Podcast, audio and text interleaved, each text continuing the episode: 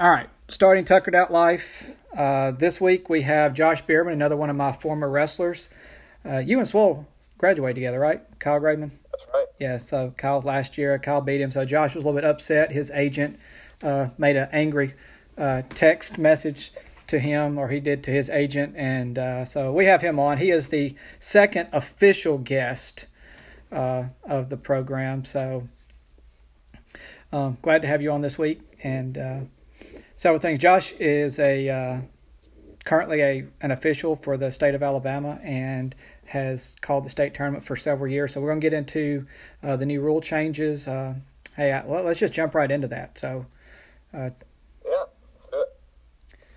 So, what are your thoughts on the the National Federation put out their new changes for the upcoming year? Um, states, as always, states have the option to do them. State of Alabama usually does whatever's put out there. So, so what's your take on on some of them? Uh, well, it, it kind of feels like every few years when they make these changes, there's there's about you know, every third year it feels like a big jump forward, and then in between years it's just kind of small steps. Um, this one felt like a big jump forward. Um, right off the gate, the biggest change, the weigh-in procedure, really stood out to me. Um, using the uh, full uniform and no weight allowance uh, for whenever you weigh in, minus the shoes and headgear. That was pretty significant. So no more having to go find the female trainers to weigh in the girls. You know, we're all in there together. I do wonder with that what they're going to do about temp checks. I'm sure they'll give us some language about that afterwards, where we may have, still have to do that separate. So hopefully they thought that piece through, and surely they have. Um, but it feels like a lot of the last several years, you've seen this coming with the, the hair rules being more and more relaxed and uh, technical violations with shoelaces and whatnot being more and more relaxed. Uh, those are all positive changes to me. I, I think those are uh, pretty common sense. The the one for technical violation for a shoe coming off, uh, I think we can all agree that that, that makes sense. So mm-hmm. I like that because uh, if you don't lace your shoe up all the way, it's going to come off. So lace your shoe up all the way, kid. Um, so the one that I really thought this is going to give us fits. I can already see it in the postseason next year. Is the score? Uh, if someone takes an injury time in an imminent scoring situation, it basically says that the referee judges that they would have scored anyways you award points that's going to give us fits. But what was your thoughts on that one? I actually like that one um, because it it happens, and as you know, it like you said uh, in the championship round, it, it happens in the pressure matches is when all these things blow up, and um, having been there on the opposite side where you you've got the guy getting the takedown, um, or you know your your guy scoring and then you have the the other guy signals injury time or you know and then as an official your job is to score but also protect. Um, i think it actually allows you guys to be able to do both now um, to be able to say okay yeah well that was a, a an incidental eye poke um, that the guy turned and so and then the guy shot him. So that's not a takedown. But in this situation uh, they were in a the guy was actually already in on the shot, or he was actually already eh, starting to ex- about to expose near fall, um, and the other guy signaled it, which that's that one's already in there anyway uh, to a point. But I think that actually opens it up to allow you guys as officials to really set the tone during the season and kind of show the coaches that hey, we are here to score points. We want safety, but um, and and you guys actually do have a leg to stand on because, like I said, in judgment, um, which we all know. I mean, and if you guys, as a as a former state champion, has wrestled a lot and done a lot of matches, you know whether that guy was going to score or not. Um, so it isn't like some of those horror stories of well, he was about to score. Where now you actually can say, yeah, he was about to score. Your guy called injury time. I'm awarding him two, and the clock's running. That's the that's the part that I think a lot of people are going to miss people are going to get caught up like you are with the, the scoring, but the fact that you automatically start injury time.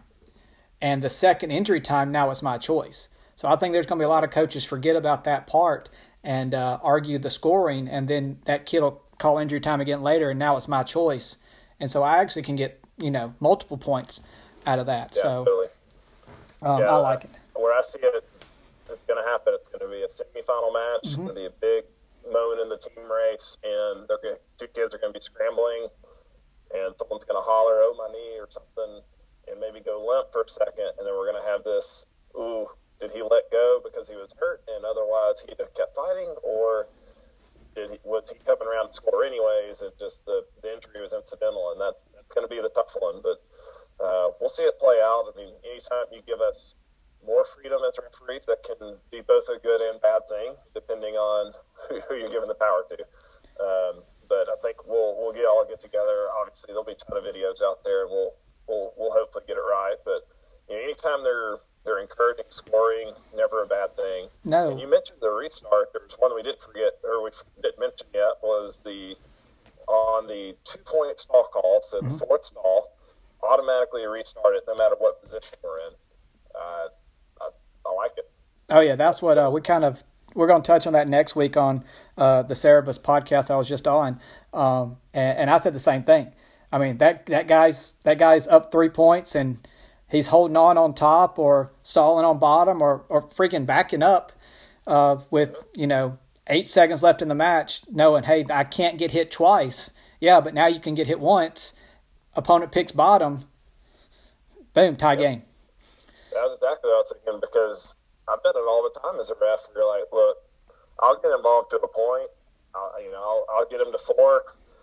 You know, it's 20 seconds left. Am I going to hit him three times in 20 seconds? Probably not. I'm probably going to hit him around maybe 13 seconds and maybe again at five or six. And at that point, it's on you to get the takedown. But hey, this kind of gives another way to where we're discouraging stalling out. Like, you got to go the whole time. I like it. So I- and- not going to get bailed out. and I see kind of tying these two together. Um, you know, you brought up like a state, a big match at like a state or stuff like that. The good thing about the first one we're talking about is you're going to have an assistant official there that I may come to the table and question it, but I may say, "Hey, can you check him?" Because if your your your AR thought it was thought it was a potentially dangerous situation that you know my guy let go, your judgment, your ju- you guys go, yeah, you know what, that is not a takedown, that is not. So you have there, uh-huh. but what you just said, I think that's going to happen more where that official has been ingrained, and they're going to get hit them for one, hit them for three, and then they'll be like, all right, there's five seconds left, boom, stalling two, and then a coach is going to, and then they're going to let the time run, and a coach is going to go irate, and that kid's going to think uh-huh. he's won. They're going to go to the table and we're going to have to go back and wrestle those five seconds, and you're going to have that. That's I see that Yeah. happening more likely at a major thing at the end of the year than the first one, just because you're going to have an AR, um, and hopefully the AR will catch you when that one's called and be like, "Hey, that's it. That's that's the two point. You got to stop it." Yeah, totally. And Oh. you know, people may think like, oh, five seconds. You know, normally stuff doesn't happen that quickly, but we had the finals match this year where there was a restart with I think it was three seconds left, and it was a was it a reverse? Was it an escape or was it nothing? Decision to be made um, in the state finals, and it, it absolutely happens more often than people think. I absolutely think it's going to affect those end of match scenarios where previously you could kind of run the clock out, but it takes away that option, which is always a good thing. Well, hopefully at that. Go ahead. Go ahead. I was going to say, I was surprised they um, did I miss it, or did they put any language about uh, reducing weight classes, or, or is that going to come later? I don't think anything's with the weights right now. Um, sometimes things happen on social media. Things start people start putting stuff out there. So um, I had not heard. several years during the surveys, it seems like there's a big problem in other states with forfeits, and we're not immune to it in Alabama. But I, I've never really thought of it as this huge negative thing. That's just this cancer on the sport. Like it's an opportunity to grow it, where hey, you can. Hey kid, you, you've never wrestled before. Come on in. You can get started day one. And so I, I don't love taking away spots. Uh, I don't think that going down in weights, you know, just magically grows the sport because I think you're taking away starting opportunities uh, for those other kids. And so I I don't love that. So I was glad to see that off, and I hope they leave it at 14. Um, I, I won't be shocked if they take it down to 13. It seems every year that that's always a question on the survey. So I bet it's coming. Yeah, I, I'd really, and I guess since I wasn't as heavily involved on the head coaching side this year, um, and last year I hadn't really seen as much, but I just don't. I, I, I think that they're kind of happy with where things are, the weight classes. I do know that there is, there has been talk, like you said, of how to reduce forfeits in dual matches. That that's been more the talk, more so than weight classes, from what I've heard. Um, the uh, have like a almost how they do at the Olympic level, where you have the world weight classes, and then you have the Olympics. There's two less, so you maybe have a tournament and a dual weight class lineup, or maybe just we'll just say 195 and 132 just aren't dual weight classes. Well, that's been that's kind of the extreme. It's been more of a a forfeit is like seven points, or uh, okay. forfeits don't like like they don't take the tiebreaker, maybe. Yeah, yeah, stuff like that has been been that. taken in. So like uh, that that's been more of the discussion of how how you do it. Um, but you know, try to penalize. Uh, and, and the extra point with the forfeits was really more of a geared towards those schools.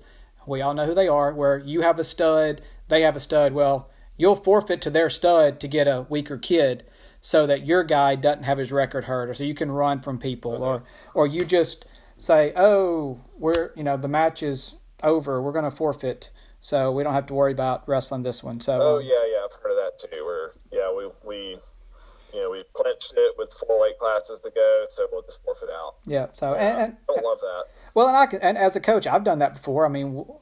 Um, and it's not, I mean, colleges have kind of done it too. Like you get down in, in our region duels and things like that, you clinch it with uh, two matches to go um, you know, it's a region duel, round one, round two. Now, state semis, uh, state finals, yeah, you're wrestling those all the way out. But uh, I mean, I can say having the last two years been in the state duels tournament with the teams I've been with, like, yeah, we've done that. We've we forfeited, um, or the other team has been like, it's over, forfeit, forfeit. You know, um, so that's kind of what happened this year to us in round two with Gardendale. I mean, they had clinched it with two to go, so they forfeited the final two weight classes. So uh, you know, and and you know what? And I can say that from that point of view, it's like, what's the point? Um, why send my kid out there to potentially be injured when we got a chance to win a state title um, in a match that doesn't matter anymore? So. Yeah. Well, uh, if you're looking for a compromise, hopefully you have a backup and throw your backup out there. Yeah, and that's what that's what that's what uh, you know you try to do is those situations. Mm-hmm. Um, what was the first one you hit on? Because I want to. There was something we Ed and I started talking about. The, weigh-in procedure with full uniform. Was it? Yeah, the way out, and there was some. There was a wording in there about it. Um, something with the females about the the skin checks. Like it's almost, which sounds crazy. It's almost like the skin, like this, like you you're going to check them with the singlets on. I, I don't know. Like you said, it's going to be an interesting. I know when we go to uh, national tournaments and things like that, like when I took my son this year, um, and you've been to them where you walk in, you know, and like there they are, everybody's on the floor in their singlet. So yeah. in the state of Alabama, if a guy, the kids and the teams haven't done it, it's going to seem strange. But for those kids that do travel out, and, and we have a lot more kids doing it, it's not going to be that big a deal. Um, uh-huh. I felt I felt the hair rule was actually should have happened last year, um, and, and, and this is my personal opinion looking at it. I think it's almost like a cop out. Like we didn't do it last year because of all the pressure, and we didn't want to feel like we were giving into the pressure. But then this year we just opened the floodgates. So yeah. I, I, I mean I, that should have been done last year. Everybody knows it. So I, I'm all in favor of the hair rule because one less thing you guys got to worry about. Um, uh-huh. And uh, and yeah, that, that person grabs the hair, yeah, just the, like grabbing the a singlet. has never bothered me as much as there is still certain certain uh, just a, a, equipment almost like the like you can get some of those headgear where it's worn down that'll scratch you worse than hair will. Yeah. Um, and I and I've noticed that the crossing the the headgear, the four straps, has kind of started to become overlooked again, and the tape on the straps is starting to become overlooked again. Which, as the you, you wrestled for me, you know the way I used to, we should take them and do it like I didn't. I don't. I don't have a problem with it because it's not damaging. It's not doing anything like that. So. Uh, yep, that was from what I understand was a lawsuit. Someone had an injury and they said, "Oh, the headgear was crossed," and somehow liability got passed to someone that didn't want it. So. There you go. That's exactly how all this stuff happens. Um, with everything else that we've that we've got happening. So speaking of liabilities and things getting shut down, and we're here in the state of Alabama, and so we are no longer at a stay at home. We are now going to a safer at home. Wow, that was a big change that we just made. Um, so I talked last week. We had Kyle Graveman on. He's in the medical field. Josh deals with HR. You can explain a lot bit more, but he deals with a lot of small businesses. So uh, you know, kind of expound upon uh, from your perspective things that have been going on with the uh, COVID 19 coronavirus uh, eh, from your perspective? Yeah, so what I do is I'm a I'm a sales consultant for small businesses. Uh, I work for a large payroll and HR outsourcing company, and so 85 90 percent of our clients are somewhere around uh, 10 to 30 employees, give or take. Um, we do have some that are big, some that are one man operations, but for the most part, it's that small business. So all of this CARES Act, PPP, all these acronyms that are thrown out in the news, that's really the life that I've lived the last five to six weeks. Um, a lot of our clients are just really struggling to get by. Um, we've had a number of, you know, we have dentists and optometrists and other kind of medical fields, daycares, restaurants, um, some sales type of companies as well. Most of them have either gone to very skeleton crews or straight up had to shut down, and it's been really difficult for them. And you know, been talking on the phone with someone where a guy he he kind of gave me an earful about something that he bought from us 17 years ago, and he ranted and ranted and ranted. And I was like, okay, like I hear you, sir. And he goes, I'm sorry, I don't mean to bring this all out on you. I just I haven't had my my loan hadn't cleared the bank yet, and I'm just stressed and dealing with a lot. And I was like, hey man, totally get it. Um, and then we had some some different uh, resources to help connecting him with to help. But yeah, the the big thing is just helping those folks realize this will end, that life will come out on the other side. Um, the government's done a decent job with getting some of this money connected. Uh, banks have dropped the ball in some areas. You know, if you've heard some of these stories of, you know, oh, such and such bank, you know, their their people didn't get the loans. That's that's actually very true. Uh, I've talked to a lot of people who they applied day one, don't have it, and I have some who applied day three, four, five, money to the bank. They've hired all their people back. They're they're good to go. Um, so that's been the big thing that I've just seen is that there's a lot of worried owners out there that overnight you know, imagine you're a dentist and you're five years out of dental school and you've opened up your first practice, you're really excited, you're four or five hygienists in, you've got an office manager, things are looking good, and then all of a sudden you've had to shut down for six weeks. You still owe your rent, you still owe your rent on your equipment, uh, you still got salaries to pay, and there's no money coming in, and you have no option, you cannot open. And that's where a lot of these people are, and so it's been really difficult for them. Yeah, that's kind of the, the parents I've talked to or small business are kind of the same way. I mean, I had one who, like you said, they, they applied and they got it, but um, they deal with uh, electrical for corporations. So basically, most of their workers are just at their shop cleaning the shop. Um, and then I was yep. talking to a couple other guys whose businesses are fine. So um, uh-huh. the the barber shop in Chelsea that we started using, he just opened like four months ago, and now they're shutting. He had to shut down. Fortunately, it's just him. But uh, yeah, I, I, think I'm kind of like you. I think it's hit and miss. Um, I I said this on the last on the podcast with with on the Cerebus podcast that um, I feel like our governor kind of sort of gave in and did more of a political thing in that the safer at home is a way to instead of last week where it was we're going to open but didn't fully explain that it's going to be a stage. So she had to backtrack like so this week it's like she felt like she had to do something. And um, i do agree with the the retail and the stuff 50% um, uh, I, I, just kind of felt like it was a sort of a semi semi cop, but it's going to help out the people you're talking about. Well, another thing that I've dealt with some owners that their employees have asked them not to open, or they voluntarily said, "Hey, I realize you know we're a construction company, so we're going to be open, but I don't feel safe. I want to go home. I'll take the unpaid leave." Uh, and so that's been a concern from the employee level because there's just some people that, I mean, when we zoom out, there are people who have different levels of mm-hmm. concern about what's going on. Some people much more in the nothing nothing wrong's going to happen to me. I'm young, I'm healthy, whatever and then all the way up to those who are highly concerned. Um, I think there's valid points to be made from everyone, but the reality is, if you're an owner, you got to deal with that. Uh, that you have different people who maybe you've had to send home, and they're like, "This is stupid. I want to get back to work," and then vice versa. You got people saying, "Hey, you need, y'all need to come on into work," and they're saying, "We don't want to. I don't, I don't feel safe." And so that's been a major thing. And you know, someone in HR uh, I keep making the comment to our clients, and they all just shake their head and agree. Is there's been more HR concerns and law passed in the last two to three weeks than the previous decade. Um, and so just overnight, the way that employment went with small businesses has just been dramatically changed. Um, and I, I, do wonder what social norms we'll, we'll take from this.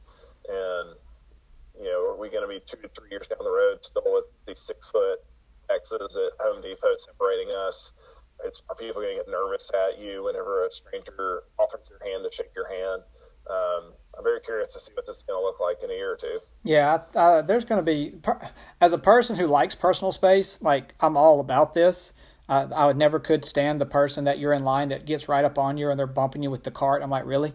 Um, yeah. So I, I have enjoyed that. Uh, but yeah, you're right. I mean, the the fact that there are going to be people, and as a teacher, um, yeah. and, and, and, a coach. To wrestling for a second, I, will bet you in a couple of years, you know, we've got rules right now about communicable diseases on skin.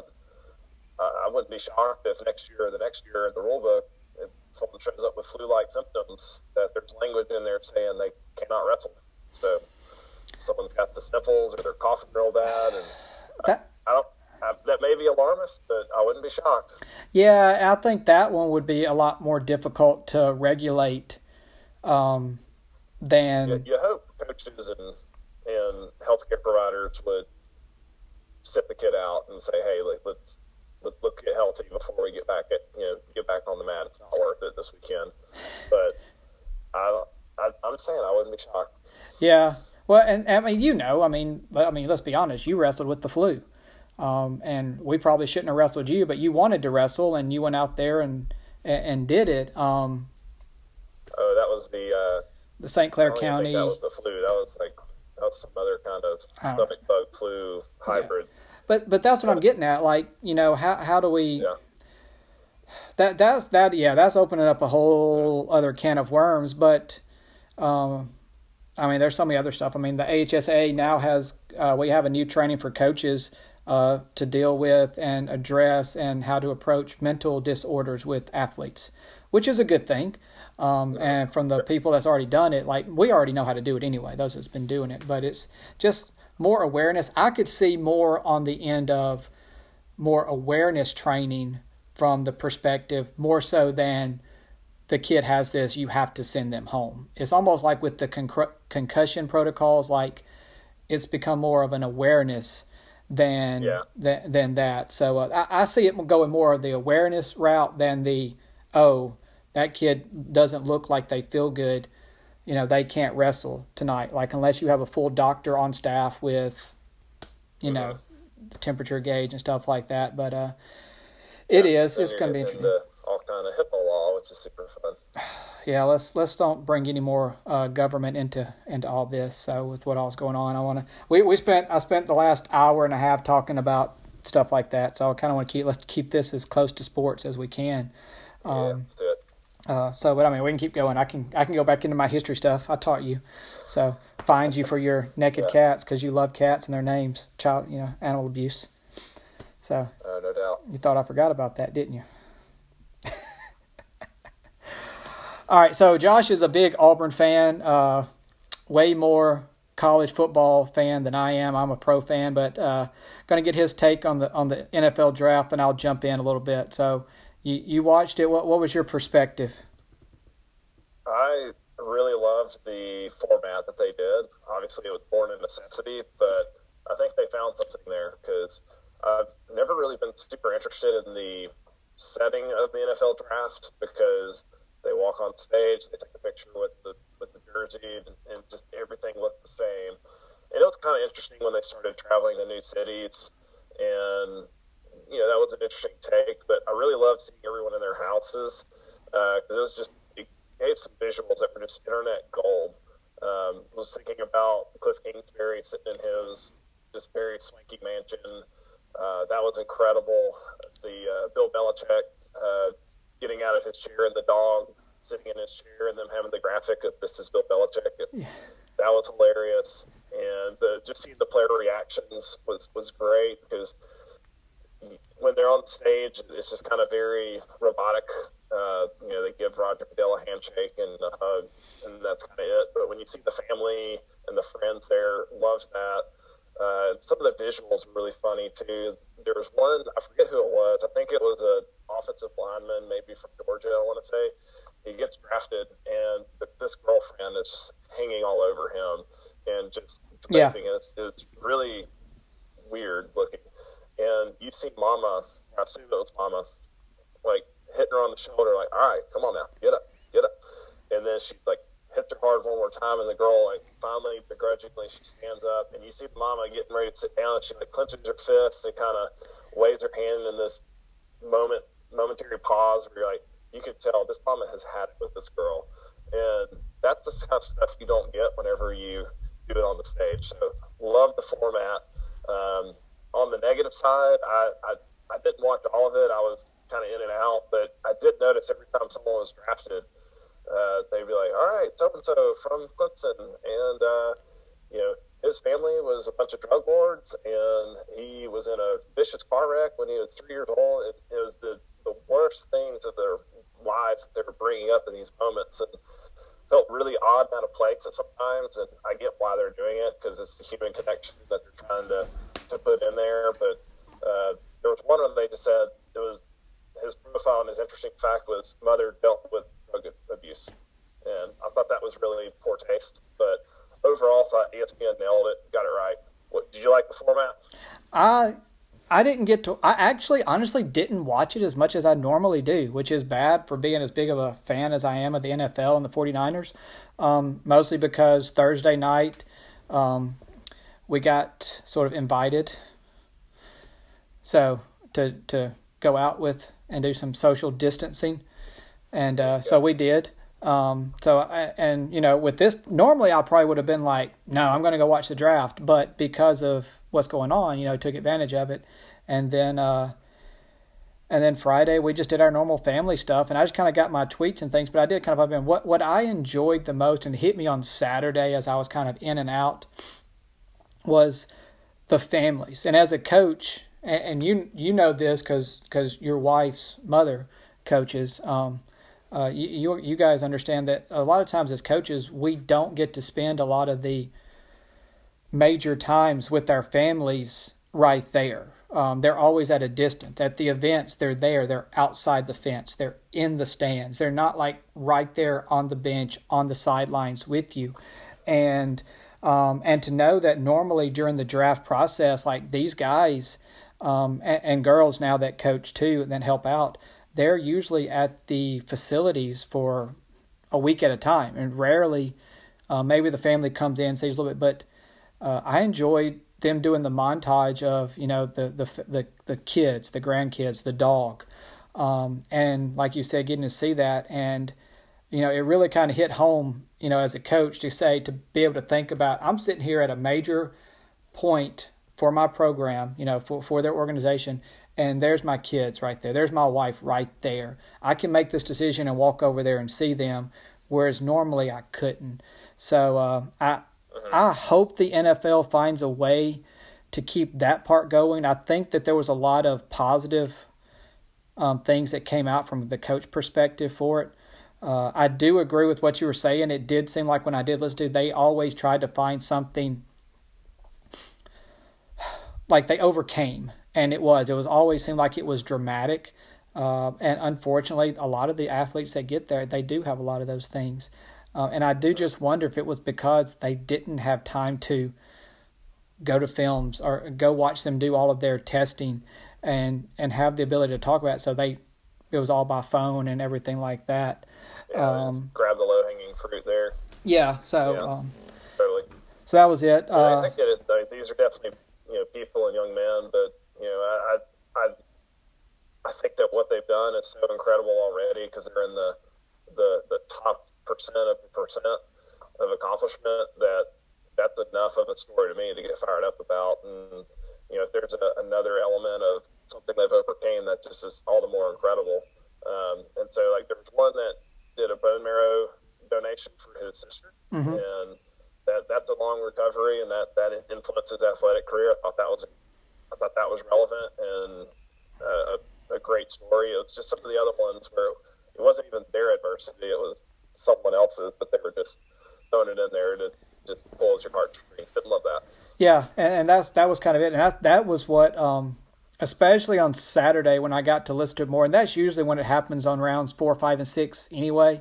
Uh-huh. Um, but just listen to them go, yeah, I really have nothing on this guy, so uh, or oh, well, we have no well, film. He, he, played at the school, so yeah, there we go. Yeah, so I, I enjoyed that because normally they would have filled it with something because they would have been they, study and yeah, but totally. but they had nothing, and so I thought it was great. All these experts who really didn't have it um, have it as yeah, well together as it as doing it on the fly. Yep, um, but I do I do think that it's going to be something that I, I did miss the cities. Um, I do miss the fact that it is for the fans. Um, college football is for the towns and the fans. Um, NFL is literally for the fans um, mm-hmm. because you you know you're you're fans and, and you get to do it. So we've had that discussion, the difference living here in the South. So um, I like the fact that they rotate it um, so that they can do that. Absolutely. That's um, fun. So yeah, uh, I think another thing that stood out to me, just thinking about it from the college football level, uh, and this is true year in year after year for the uh, playoff, is there is a massive gap between the top four or five schools and everybody else. Because Auburn had six guys drafted, and that tied a modern record, which is pretty good. That's you know, other than one round, that's that's one guy every round. That's pretty solid. Yeah. Uh, but then you have LSU getting 14 drafted. I think Alabama was somewhere around nine or ten. Uh, Ohio State was somewhere around nine or ten. Like Georgia's up there too. And every single year, those teams always have nine to 12 guys. And that's a huge difference when you take that over a three year period. That's 15, 20 more extra NFL guys you're putting on the field over the number 10 team in the country. Yeah. And that's just a huge gap between the top five and everybody else. So, the, there's, I mean, there's nothing, to, nothing to say. Just pick up your game, everyone else. Like, you don't just tell Clemson, hey, quit recruiting well. Um, so, you know, it's on everyone else to get better. Um, but it was good to see some of the Auburn guys getting drafted. Uh, Derrick Brown going to the Browns was uh, made a ton of sense. That that's a, that was a good fit. I think it's a good spot for him to land. Um, the the real interesting story to me was Noah Igbinoghene. Two years ago, he was buried in the depth chart as a running back or a receiver, and he makes the switch to corner. Two years later, he's in the first first round. Mm-hmm. Uh, that was incredible. And I think I'm right on this. If you count him as a receiver, uh, he might be the first Auburn receiver ever drafted in the first two rounds. Um, I can't think of one. Um, you would know more than me. He's drafted as a corner, but uh, that's just been that was an interesting feel good story. And the other thing from an Auburn perspective was had have played this year in the Iron Bowl, Auburn would have faced three of the top six picks at quarterbacks. So they had Burrow and uh, the Oregon guy Herbert, and then would have had Tua there, and that's just that's just rough sledding as an Auburn fan. You're like, yeah, we may be one of these top few teams, but you got to play two, three, four, six, seven every year, and and that's where you get your four losses from, and that'll make you frustrated. Well, but that's an SEC thing because I mean they put out there that you know the number of SEC players recruited and the number that um, 15 SEC guys drafted in the first round was a record. You know, and um, and uh-huh. Kirby Smart came out and said, you know, like it's being used as a recruiting tool against them. It is, uh, but I don't think it's being used as a recruiting tool against the SEC, um, except for those guys that are kind of wavering or that that four to five star. Um, so that uh, that it's used against because those guys that know um, that this is what they want to do, you know, that's what it is. Uh, I I enjoy listening to um, the guys that were not top star recruits, like Jeff uh, was it Jeffrey from LSU that was a walk on basically, that became a first rounder. Um, Ohio State's cornerback, the same thing. Like these are guys that were not top tier uh, recruits that went in and, and did what, what you did, what I do with the sport of wrestling. We know, and they they just went in there and they just went to work, um, and uh, and they became you know top draft picks. Uh, so it does show that the, the the the rating system, the star system, is not absolutely one hundred percent uh, on there because some of these guys don't mature, they don't grow, or they just don't go to these other things. Um, they don't go to the combines, they don't go to those scouting things to get anything. They rely on whatever's there, and they just let their their play do the work for them. Yeah, so, no um, at, at the end of the day, it, it's an indicator. Sure, like I, would rather have 25 stars than 23 stars because odds are most of those five stars are going to work out. But to the individual, that doesn't necessarily mean anything. Um, and you got if you're a young kid and you latch on somewhere, you got four or five years to, to catch up and, and get better.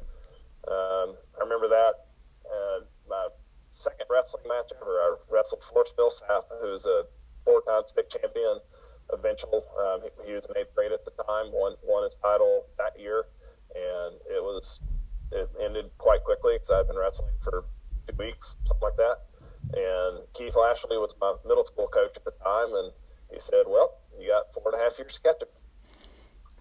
And and you know, lo and behold, senior year, uh, that's kind of how that happened. So you know, I'm, I'm one of those examples too, where I didn't do youth wrestling, but you can catch up. Yeah, you can still wrestling is still one of those sports that uh, you can work yourself into a really good wrestler.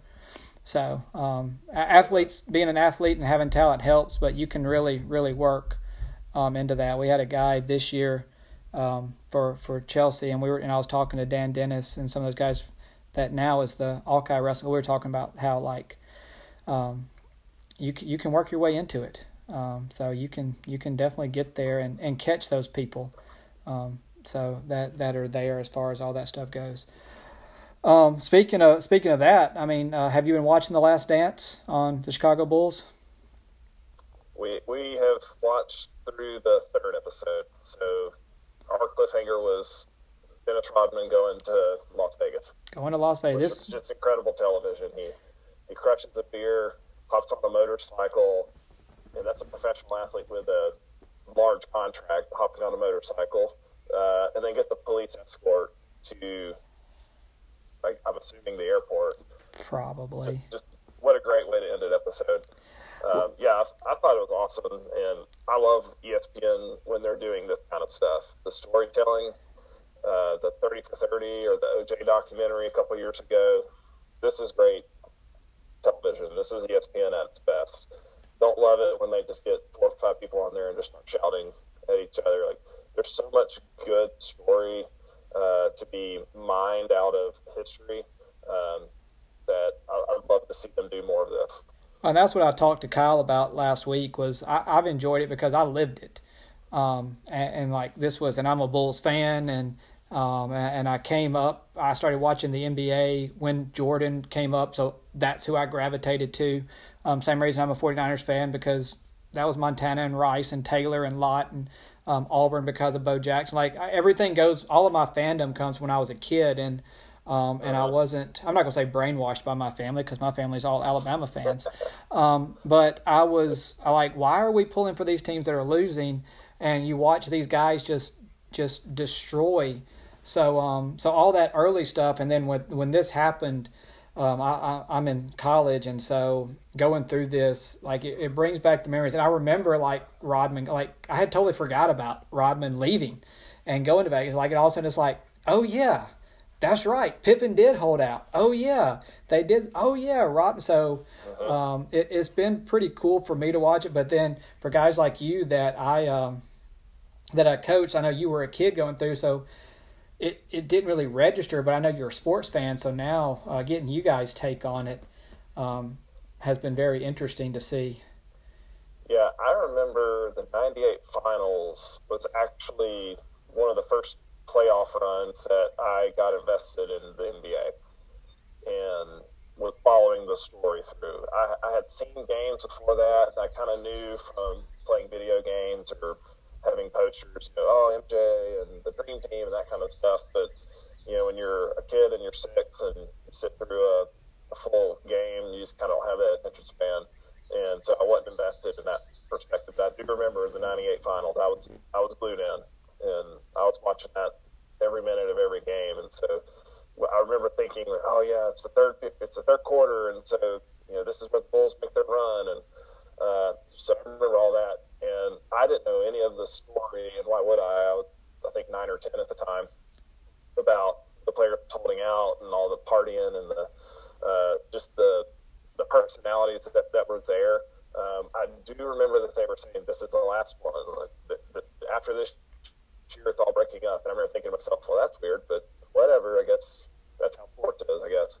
Um, and so hearing all this with uh, Krause, I think is the, the GM, yeah, and all the stuff that, that he had done um, to build it, but then also could get out of its own way to keep it going. Uh, that that's just fascinating television to me.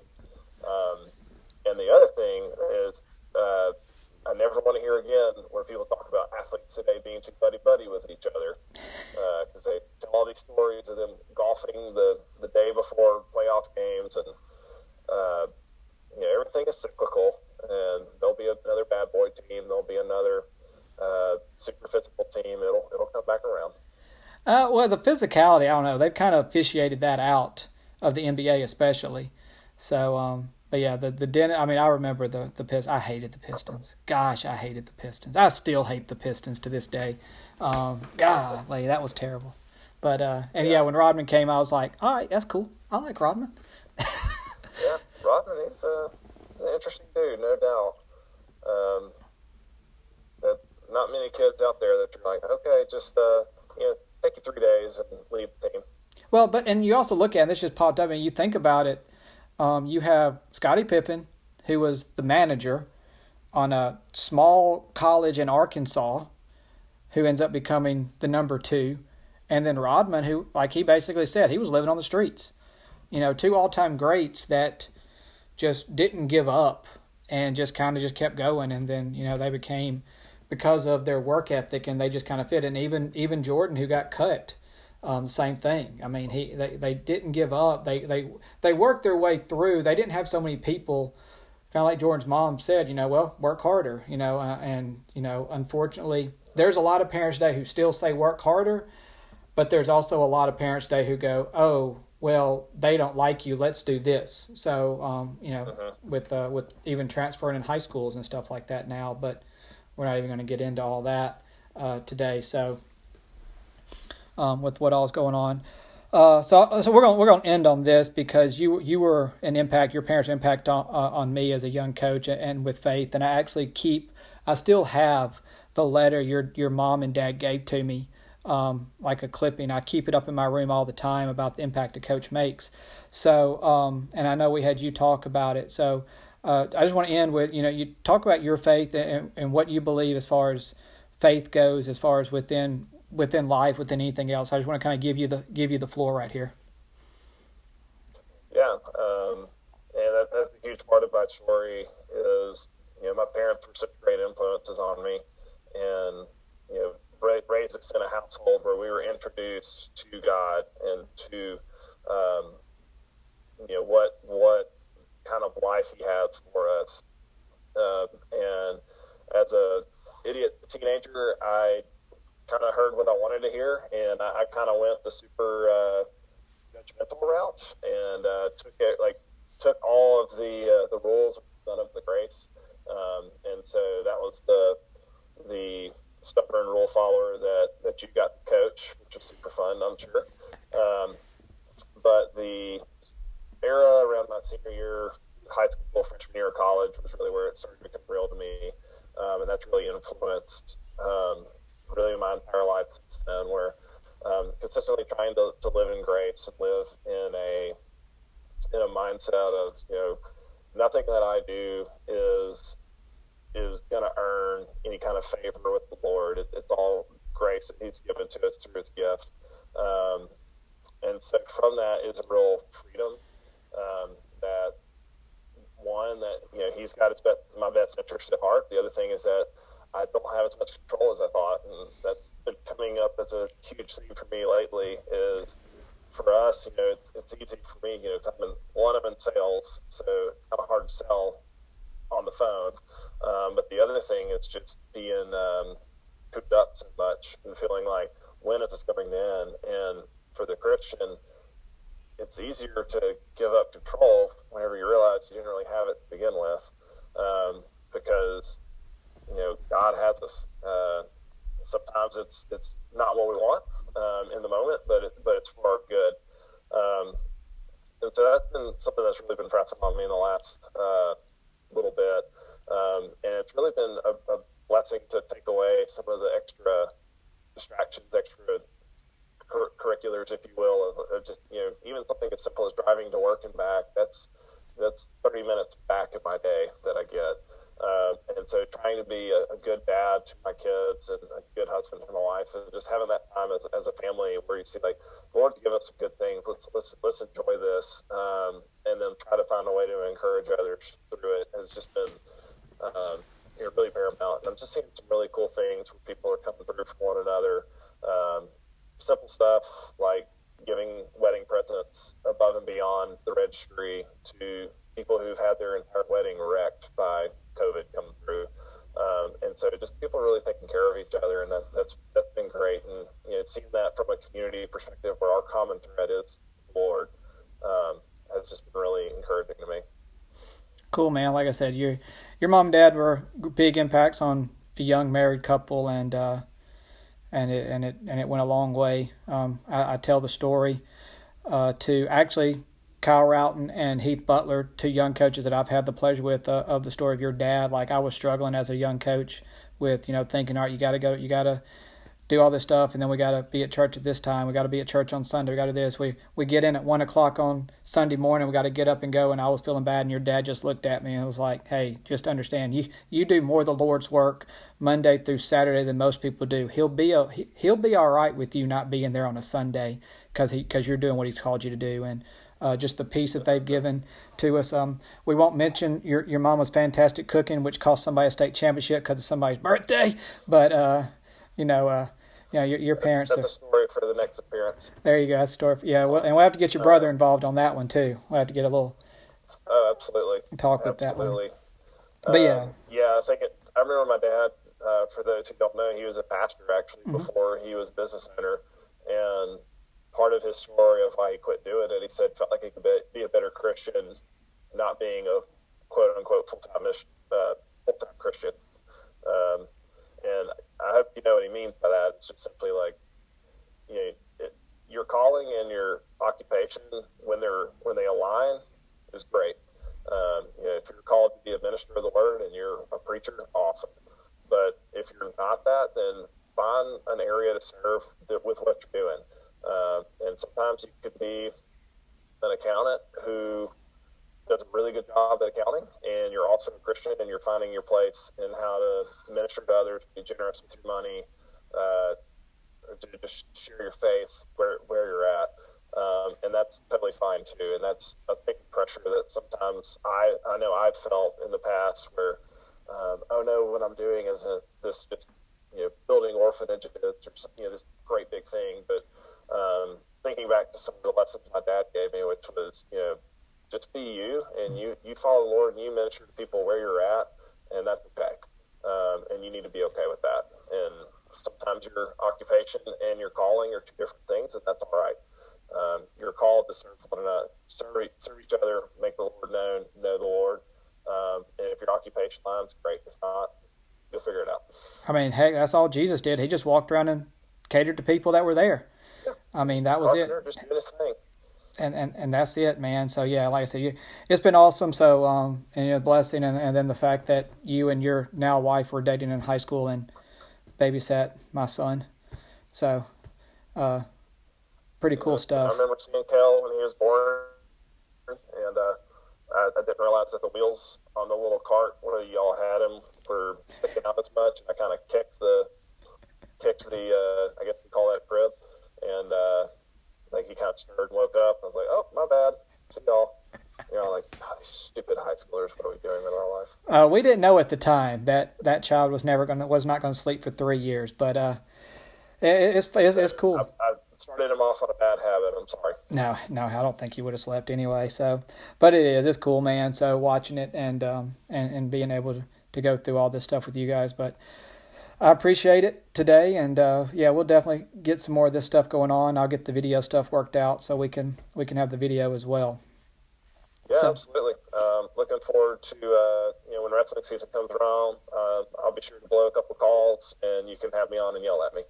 Yep, there's no doubt about that. So, all right, well, we're going to talk to you later on. All right, have a good one. See you.